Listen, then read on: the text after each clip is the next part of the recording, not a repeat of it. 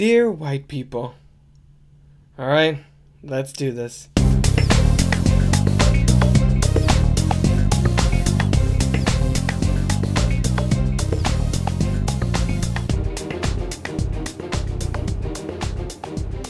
Welcome to the Crooked Table Podcast. This is Rob.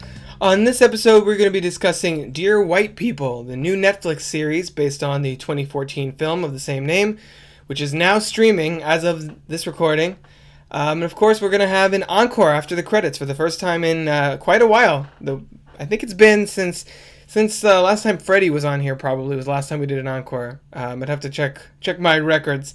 But first, you know, I actually coincidentally wound up watching two Emma Watson films this week, so I wanted to touch base on those two before I get into our our whole Dear White People discussion. So first one was Beauty and the Beast. I finally got a chance to see this one, despite its billion dollar box office gross. I don't even know how I avoided it up to this point. Okay, yeah, I do. I have an infant daughter at home.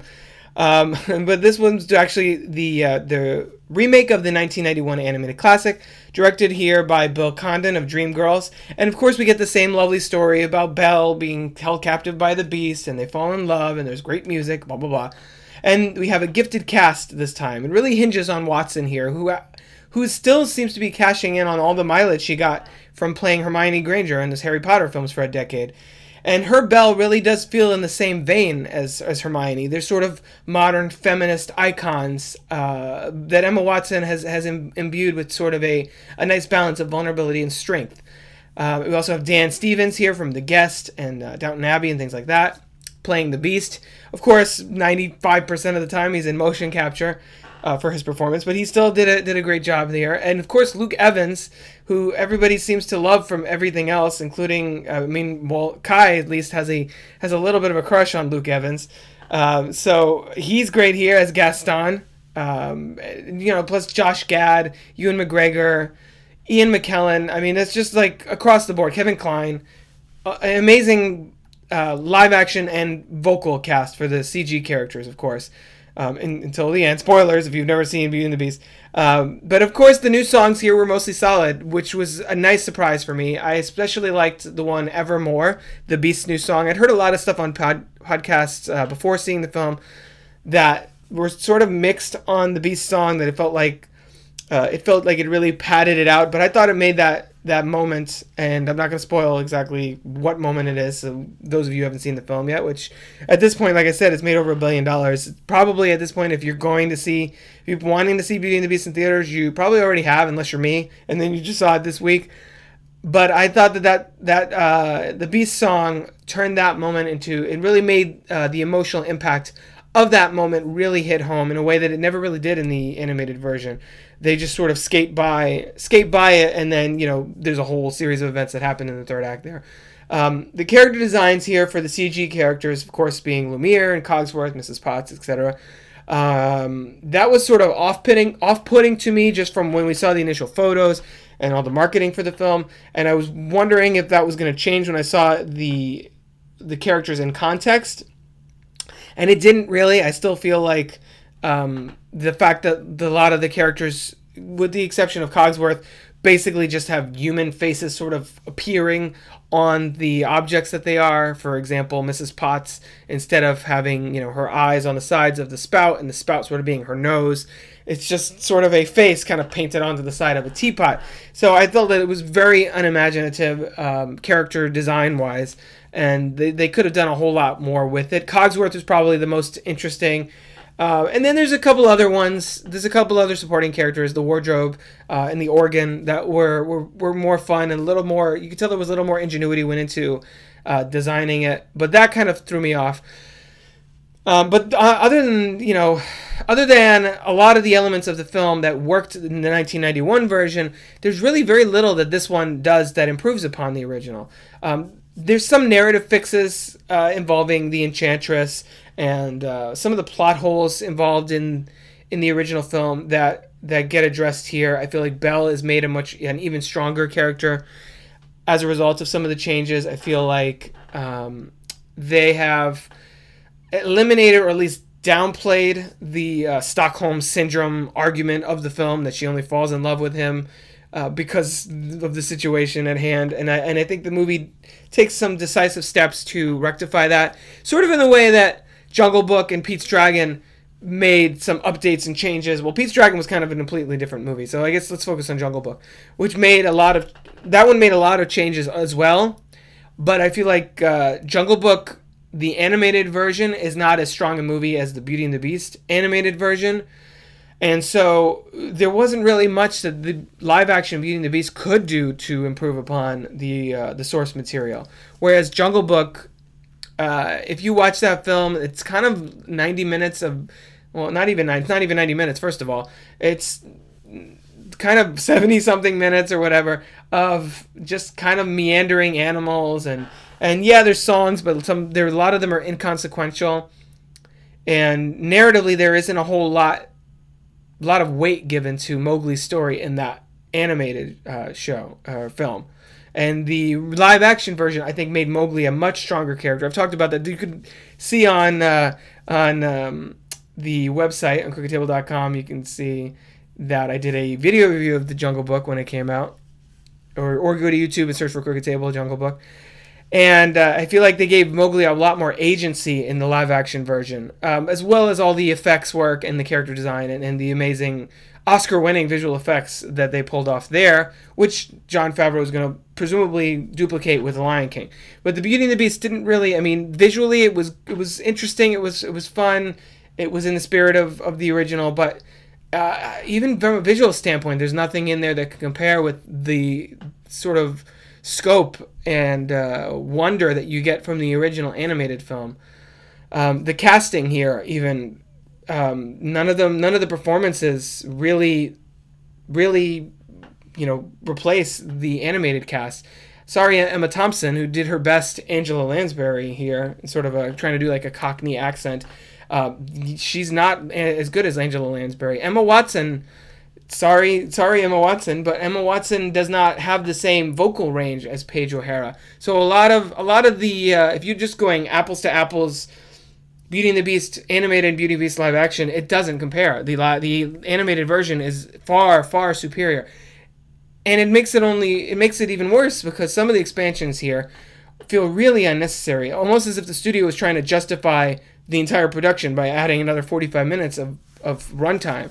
Uh, there's elements in here that that really seem to come out of nowhere, and I, I think probably could have been excised easily. The film is over two hours, not much over two hours, but the two hours and nine minutes, and it should have been more like 145 maybe. If you wanted to expand it out a little bit, add some more songs, add especially the one for the Beast that I mentioned, because in the original animated film, he sings I think a couple lines and something there, and that's about it.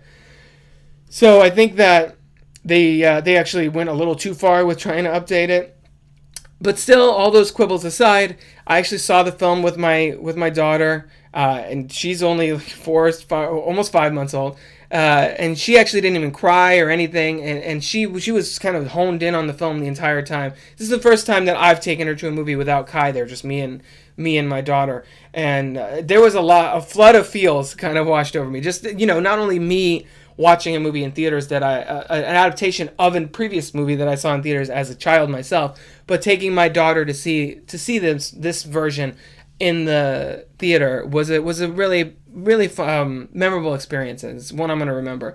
So even though Beauty and the Beast live action 2017 was sort of a flawed stab at retelling the classic fairy tale it, it does retain that same old magic. And for that, I'm going to give it a 3.5 out of 5. There's still a lot to love here. And if you absolutely adore the, the original Disney animated version, um, you definitely want to see this.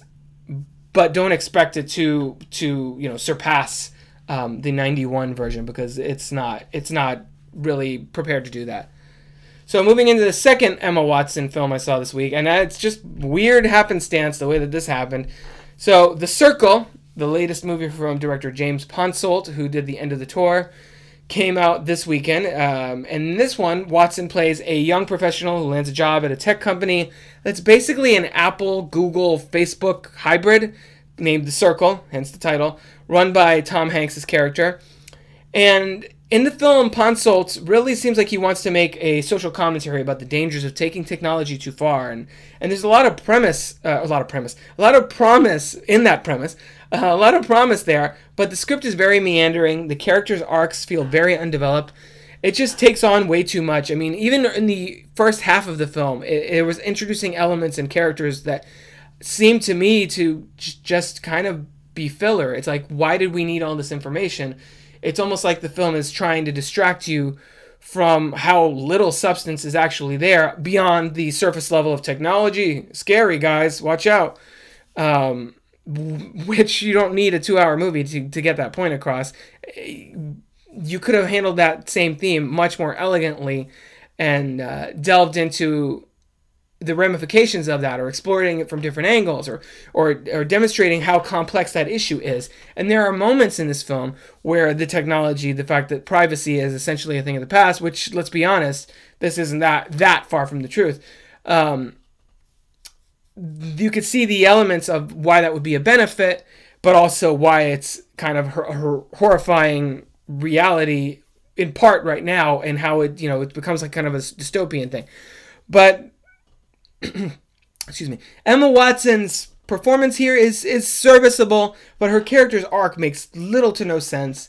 Um, and, and, kind of evolves. I don't. And evolves is a really kind way of putting it. She's sort of on one side of, of the of the uh, argument, I guess, about the technology, and then two seconds later we jump in time, and she's totally, totally, hundred percent bought into uh, what the circle is doing and then sort of you know kind of gradually i guess realizing whether or not she's in over her head or blah blah blah. I don't want to give too much away for those of you that, that want to see it but it, it really has like the flow is, is all over the place and it's very uneven.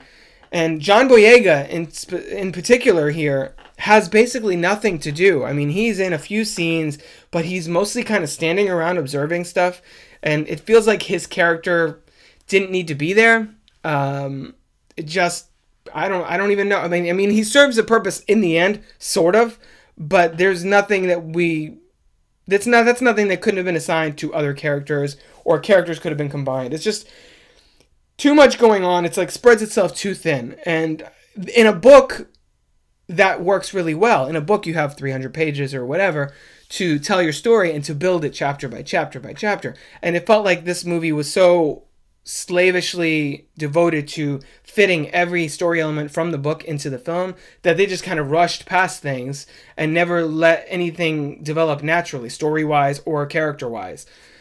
And because of that, the ending totally comes out of nowhere and is ridiculously implausible.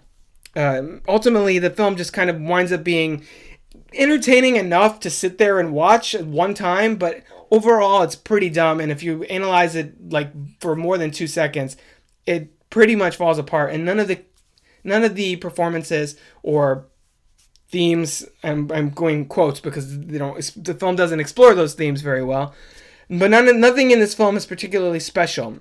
And considering james ponsoldt did the spectacular now which i enjoyed and the end of the tour which i also enjoyed um, and then we have emma watson john boyega patton oswalt karen gillan bill paxton in his final role uh, Glenne Headly, who I always love to see her and stuff, and Tom Hanks, who doesn't really, even he can't save this film from being anything more than just decent enough to pass the time. If it's hot out and you're looking for an air conditioned space to be in, then go see The Circle. But if you're expecting a quality film, eh, maybe go see something else. The film had the potential to be something really remarkable and to make a very salient point right now in our society and how technology has become even more pivotal pivotal uh, within it every year basically it seems.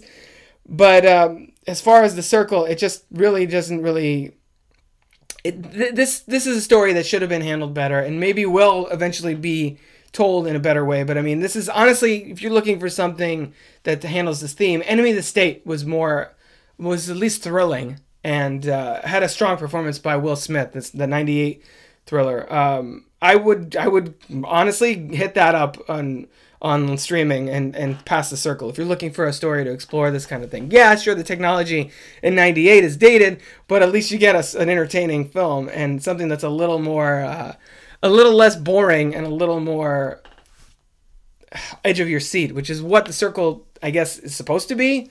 but never really reaches there. Also, it to me kind of proves that Ellar Coltrane, the star of Boyhood, is kind of a subpar actor because he's in he's one of those characters in here that kind of just there for most of it until his role in the story actually becomes apparent and he didn't really bring anything to it. It just my main takeaway from the circle is that the world will sorely miss bill paxton and uh, the fact that this is his final film is kind of unfortunate. So um, for the circle we're going to go probably a two out of five so again, if you're really dying to see it, by all means go check it out, but don't expect much. Lower your expectations or even better, wait till it's on like TBS if people still flip through cable to look for whatever's on on a Sunday because this is that this is a perfect kind of movie to put on while you're doing dishes or while you're folding laundry on a on a lazy Sunday afternoon. Oh, that's not lazy. I guess you're folding laundry. See, now I'm questioning whether or not I'm spending my Sundays appropriately. Anyway, this is that kind of film to put on when you're like background noise. It's ambient because it's not entertaining enough to to uh, warrant your full attention, in my opinion. So with that, we move into our feature presentation, my review of the Netflix series Dear White People. Dear White People, here's a list of acceptable Halloween costumes. Pirate, slutty nurse, any of our first 43 presidents top of the list of unacceptable costumes? Me.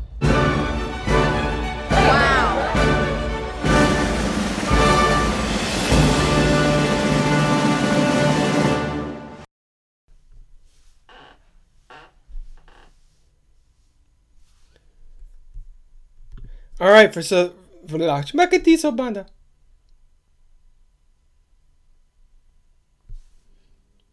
All right, for those of you who haven't been listening to the last several weeks of episodes, we have a new format for reviews that we've been doing. We're going to talk about the hype, the story, the cast, the production, and then finally the verdict. So let's go into Dear White People, the new Netflix series. The hype. First of all, you can read my full written review on the show over at wegotThiscovered.com. I'll put the link in the show notes below. So, Dear White People is the TV show based on the 2014 film of the same name, one which I enjoyed quite a bit. It didn't I don't I don't think it quite hit my top 10 of that year, but I didn't even see it until after I did the top 10 and it squeezed into my honorable mentions. So, it was one that I enjoyed a lot upon my first viewing and one that I actually rewatched um, in anticipation of watching the show.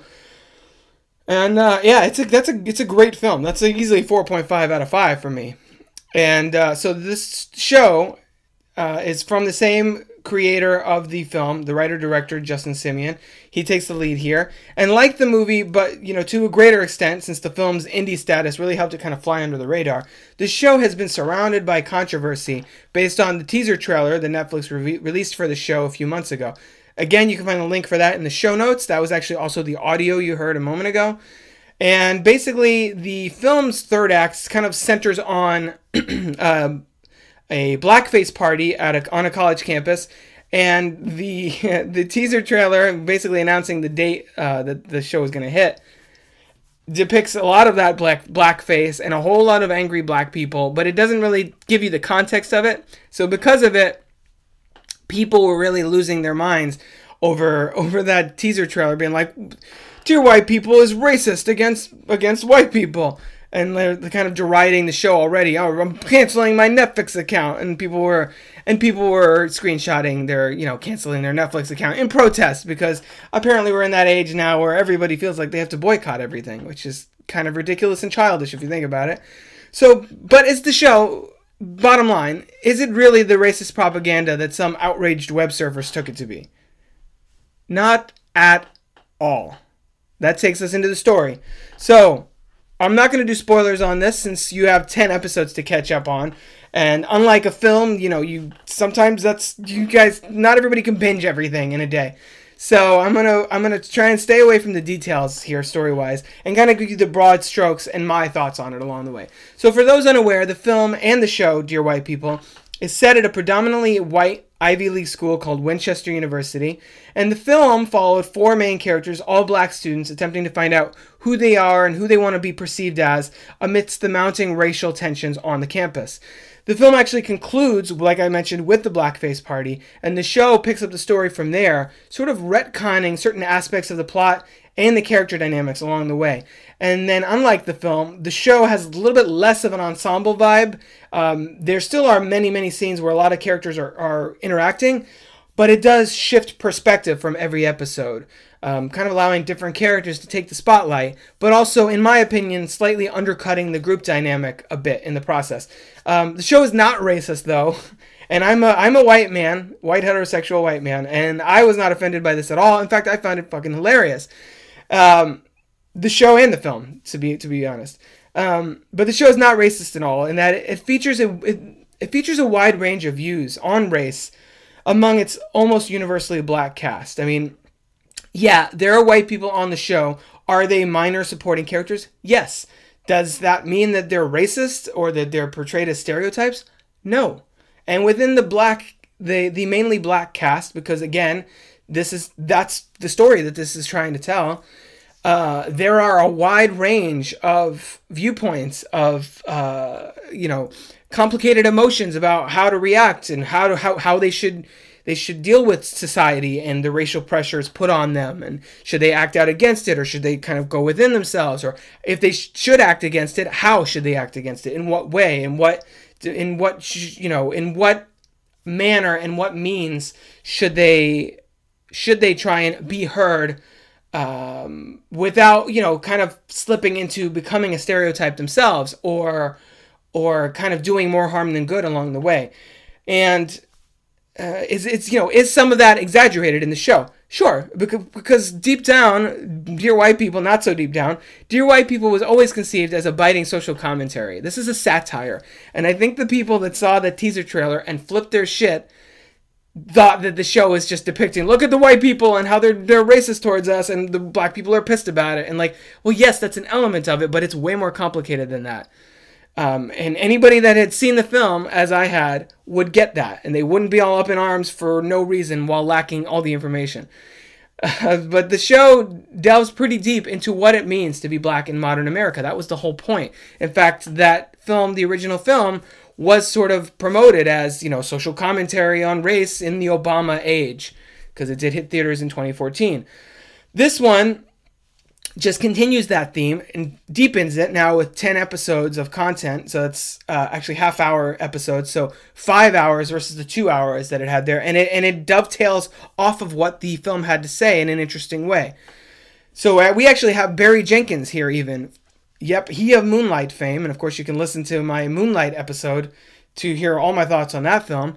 He even steps up here and directs an episode, what is likely to be a standout for viewers. And I wrote this in my review weeks ago, and I've I've had it in my notes here to make sure that I mentioned to say that that, that Barry Jenkins, that's episode five of the series, for those of you who are wondering, um, to make sure that I mentioned that that was a standout episode. And I'm already seeing reactions on Twitter of people saying the exact same thing, and I couldn't agree more. That is, episode five is really a sort of a fulcrum on which the show kind of uh, pro- propels the rest of the season.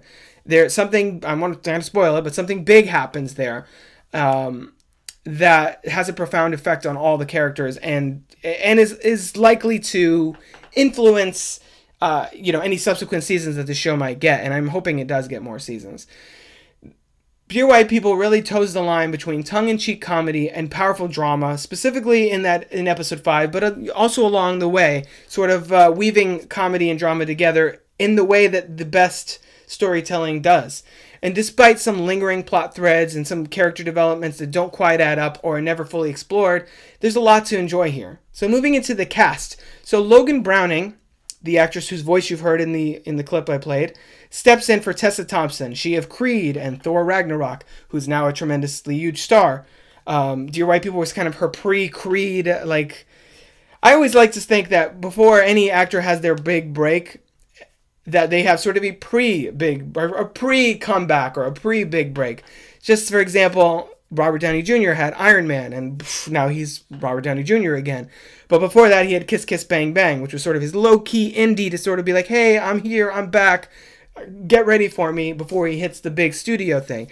And that was Dear White People for Tessa Thompson before Creed. Anyway, Logan Browning, I digress. Logan Browning steps in for Tessa Thompson here as Samantha White. The host of the controversial radio program from which Dear White People gets its name, and she assumes this role with complete ease, bringing all the charisma and depth for what is, at, at initially at least, the show's main character. Uh, some of the other Dear White People newcomers are strong as well. I really feel like Logan Browning, from moment one, steps in there and kind of owns this role and makes it her own. And considering she did that, stepping in for Tessa Thompson, who's tremendously talented and and really kind of anchored the film, that that's an achievement in and of itself. At the end of the first episode, I was already like, all right, fuck it, we got our our new Sam. She she nails this role, and I can't wait to see more of her in it. Um, as I was saying, some of the other cast members from the film are here, though none of them really, with the with maybe the exception of Logan Browning, who's toe to toe with Tessa Thompson for me. Um, none of them really managed to outshine their predecessors. You have Deron Horton and Antoinette Robertson here, and they really grow into their roles as Lionel Higgins and Coco Connors over the course of the season. But I never really felt that they they 100% uh, made me forget about the other actors, and they never really they never really became that character in the same way that Logan Browning did with uh, with Samantha White, the way that the way that Tessa Thompson did. And um, that's not to say anything about their performances, but for me, I was still kind of in my mind for a lot of the season being comparing Deron Horton's to Tyler James Williams or Antoinette Robertson's to Teyonah Parris.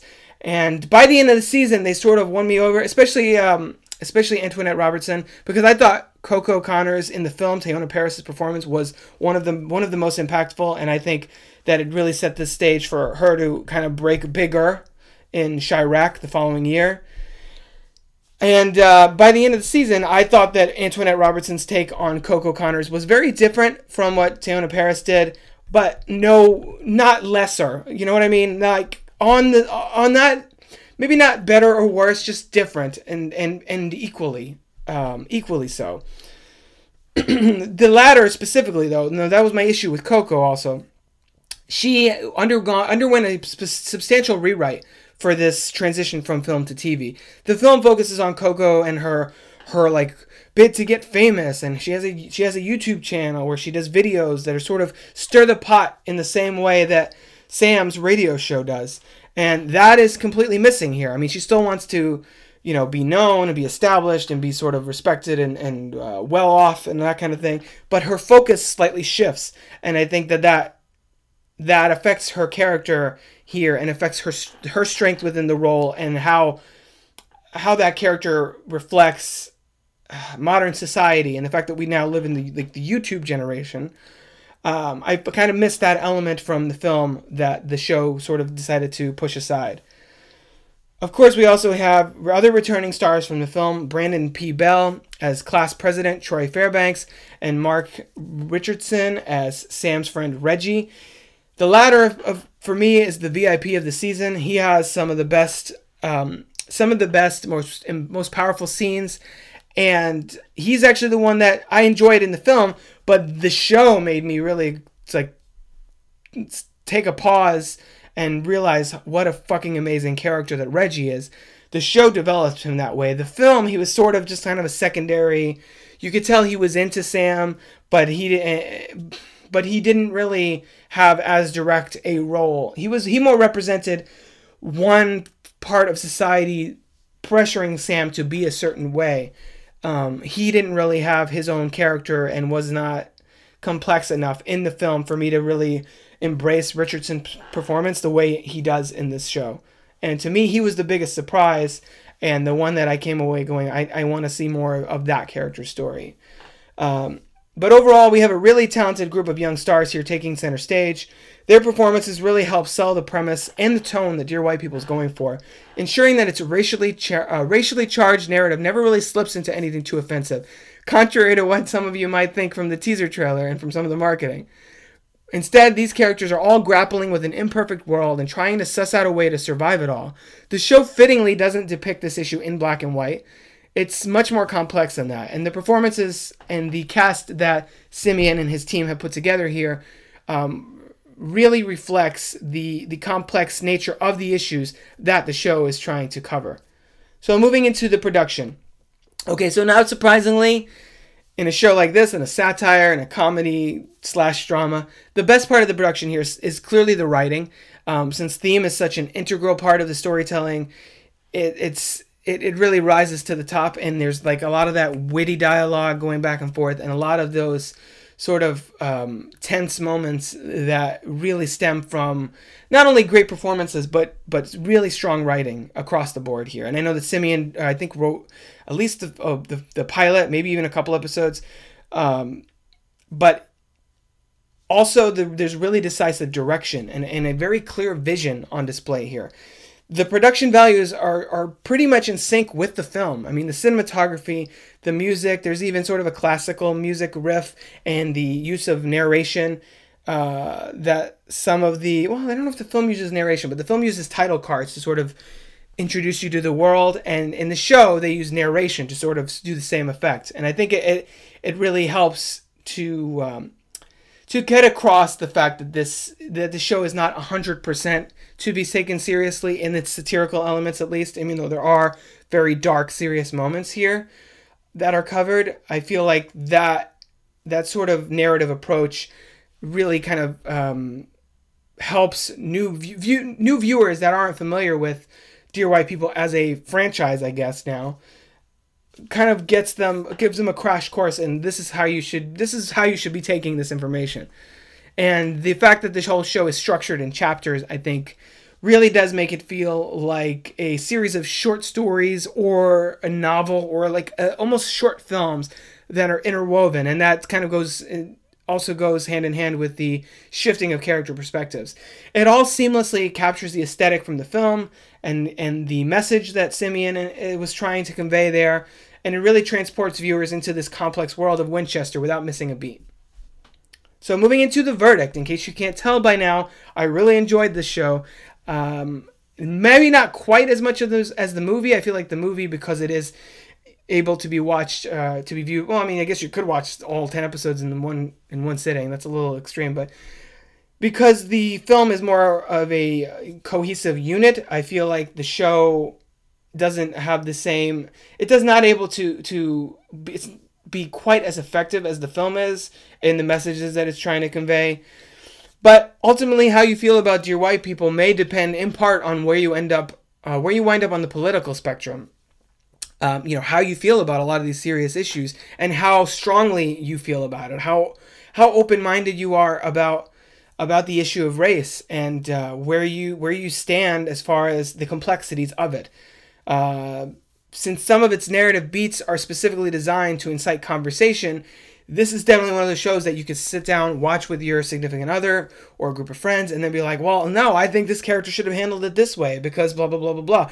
It, it the show's message and the show's point is to is to get a conversation going, is to shed light on these issues through the guise of these characters.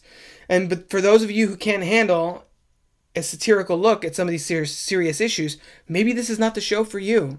Maybe you you're better off finding something that is going to take these serious issues seriously and is not willing to and you're if you're not willing to sort of take the comedy as sort of the you know the the uh, what is it the spoonful of sugar helps the medicine go down as the entertaining more accessible way to get this conversation started and to get these get this these stories out there yes, the show focuses on s- satire and comedy as a vehicle for telling uh, some of these racially charged stories, but it's also not afraid to let the enormity of an event loom large over the story. I mean, I mentioned earlier about how, and this is not a spoiler because it's literally the premise of the the original premise of the show, of the pilot at least. The blackface party that goes on. That discussion, the aftermath of that goes on for quite a while here. And as I said, there's another event that that takes place at a certain point. And Dear White People could be the next binge worthy show for you if you are willing to have those conversations and and let it kind of stir up um, not stir up racial tensions, but sh- stir up, hopefully, inciting people to come to some kind of solution and take action on this. And the show has, to me, not a racist bone in its body. It's just trying to to uh, comment on what continues to be a critical issue in our society. And, you know, speaking on the title of this episode, since it is called Dear White People, I know that leads a lot of people to think, oh, we must be racist. But that in and of itself is sort of a, a satirical thing because Sam's show speaks specifically to the difference between white people and black people, and uh, and and you know, not everybody in the show is 100% behind her approach to that either. So that in and of itself is sort of a is sort of tongue in cheek to begin with. The show really looks to hold up a mirror to society, and it weaves in some in your face comedy and some salient political points. But there's a lot more stories likely waiting to be told in Winchester since the show uses the, this university setting as a microcosm for the racial tension in the world at large. So for me, Dear White People was a ton of fun and very powerful and uh, an easy four out of five. Not quite. It, lacked like some of the things I mentioned that that didn't quite work for me. I felt like it was a little disjointed at times. I felt like some of the characters were underrepresented. I felt like there were story opportunities there that were not fully fleshed out, and others that were there but didn't really seem uh, satisfying or didn't seem to come to a, some a, a conclusion that uh, that really warranted all the time that was spent on it. But again, some of that is you know they're clearly hoping to get a season two, and that's there's nothing here that can't easily be picked up on in season two and developed to to my personal satisfaction. So uh, that's all for this week. I hope you liked my review of Dear White People. I highly encourage you, uh, those of you with Netflix accounts, to check it out. It, it's very entertaining, and I think uh, I, I, I hope it'll be another one of those Netflix shows that drops and then like a week or two later that gets greenlit for another season because I'd love to see more of this. And hey, we're getting season three of Fuller House, it's like, come on, guys, Let, let's let's make this happen. Let's make Dear White People a thing. So um, in the meantime, you can subscribe rate and review the podcast on iTunes. Follow me on Twitter at Crooked Table. I'm also on the Crooked Table has a Facebook page. We're also on the other social medias. We're even now on Stitcher. You can find the link for all this stuff I just mentioned below in the show notes. Also, find more podcast videos, reviews, and other movie related goodies at crookedtable.com. Next week, I'm going to be discussing a little independent film by. No, I'm just kidding. Of course, we're going to hit Guardians of the Galaxy Volume 2 and some coverage of the greater MCU. Maybe even a Let's Talk About 6. We'll see. I have to iron out that idea. But that'll be all next week. Until then, I've been Rob. Roll credits.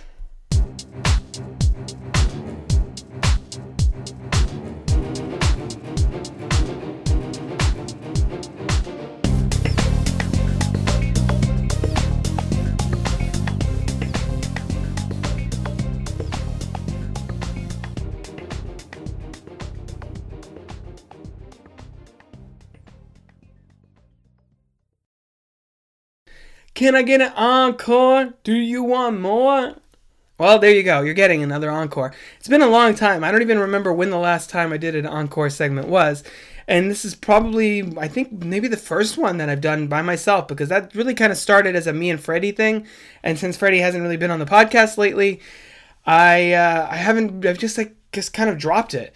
But this week, in addition to Beauty and the, it sounds like I've, I spent all week just watching TV. I, I, swear, I do actually do other things. I have work to do, and I have a child to raise, and I have a wife to spend time with, and family and stuff.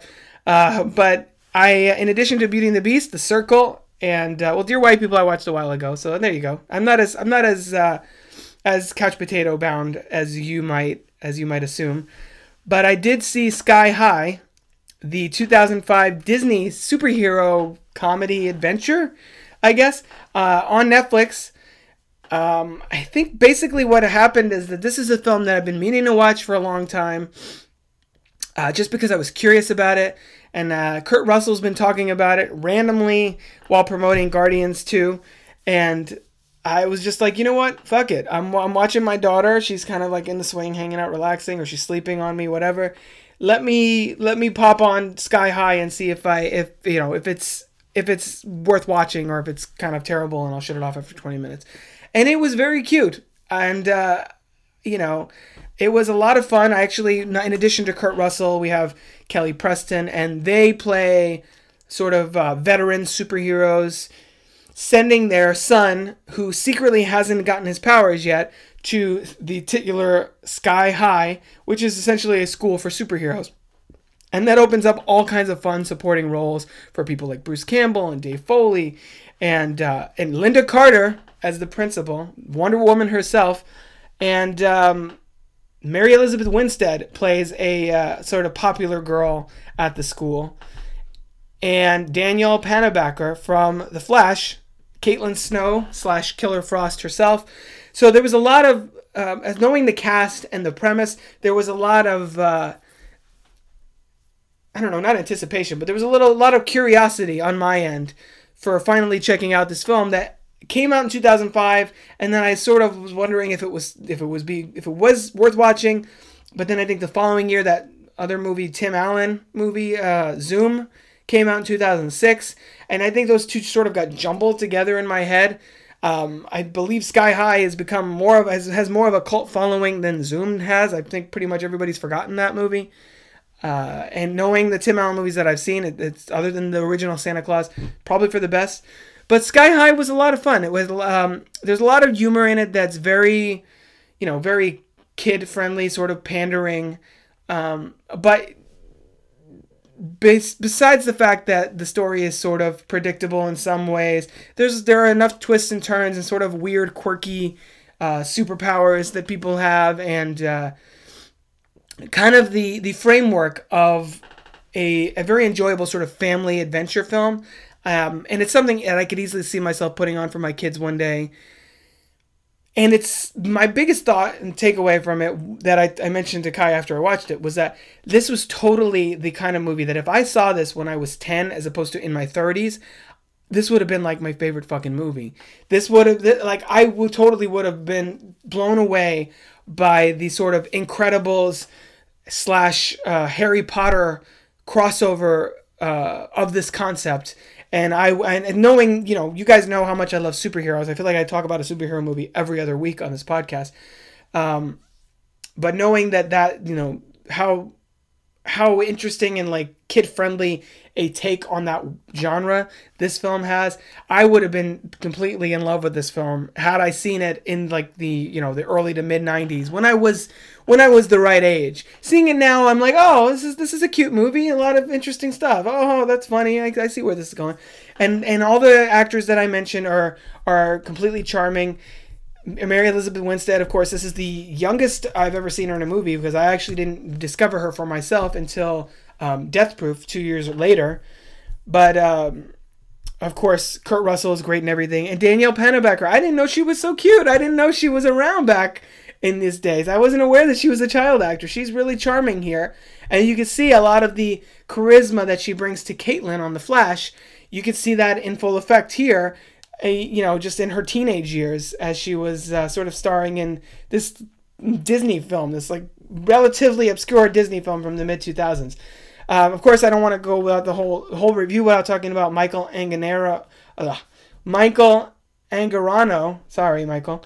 Um, who who's really he's really again really charming and charismatic here as the the main character Will Stronghold.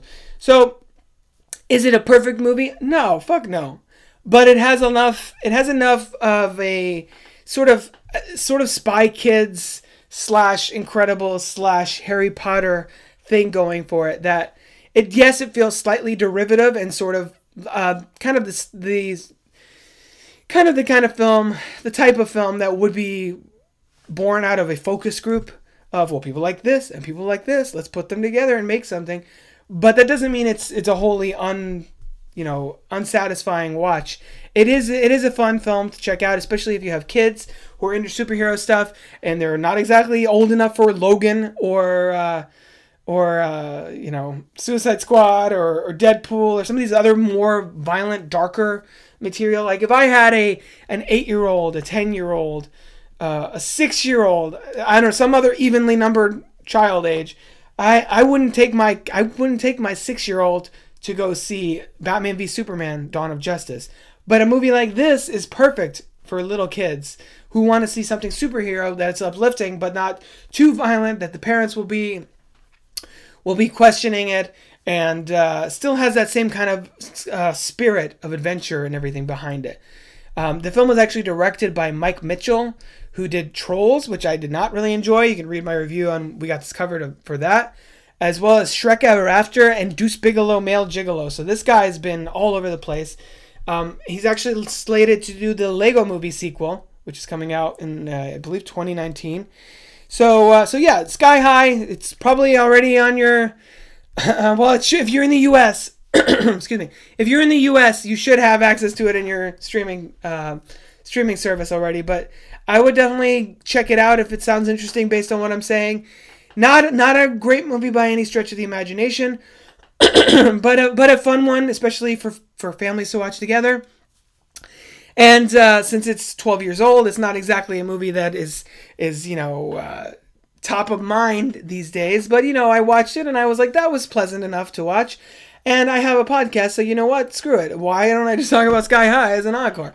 So uh, I hope you enjoyed me talking about Sky High, and maybe you know, maybe if I have other things to, to talk about, I'll continue doing encore uh, segments going forward. Just talking about older films or music I've been listening to, or anything that's not necessarily, um, I guess, trending or newsworthy or timely in the moment kind of stuff. But um, yeah, so that's Sky High. Definitely check it out if it sounds interesting based on what I said or if you have kids who who would be into that, it's it's totally safe uh, film to just put on for the kids while you're while you're you're away or while you're doing other things in the next room or whatever. So um, check it out on Netflix, and that's all I have for now. I'll see you guys next week. This has been a production of CrookedTable.com. All rights reserved. C R O K E D.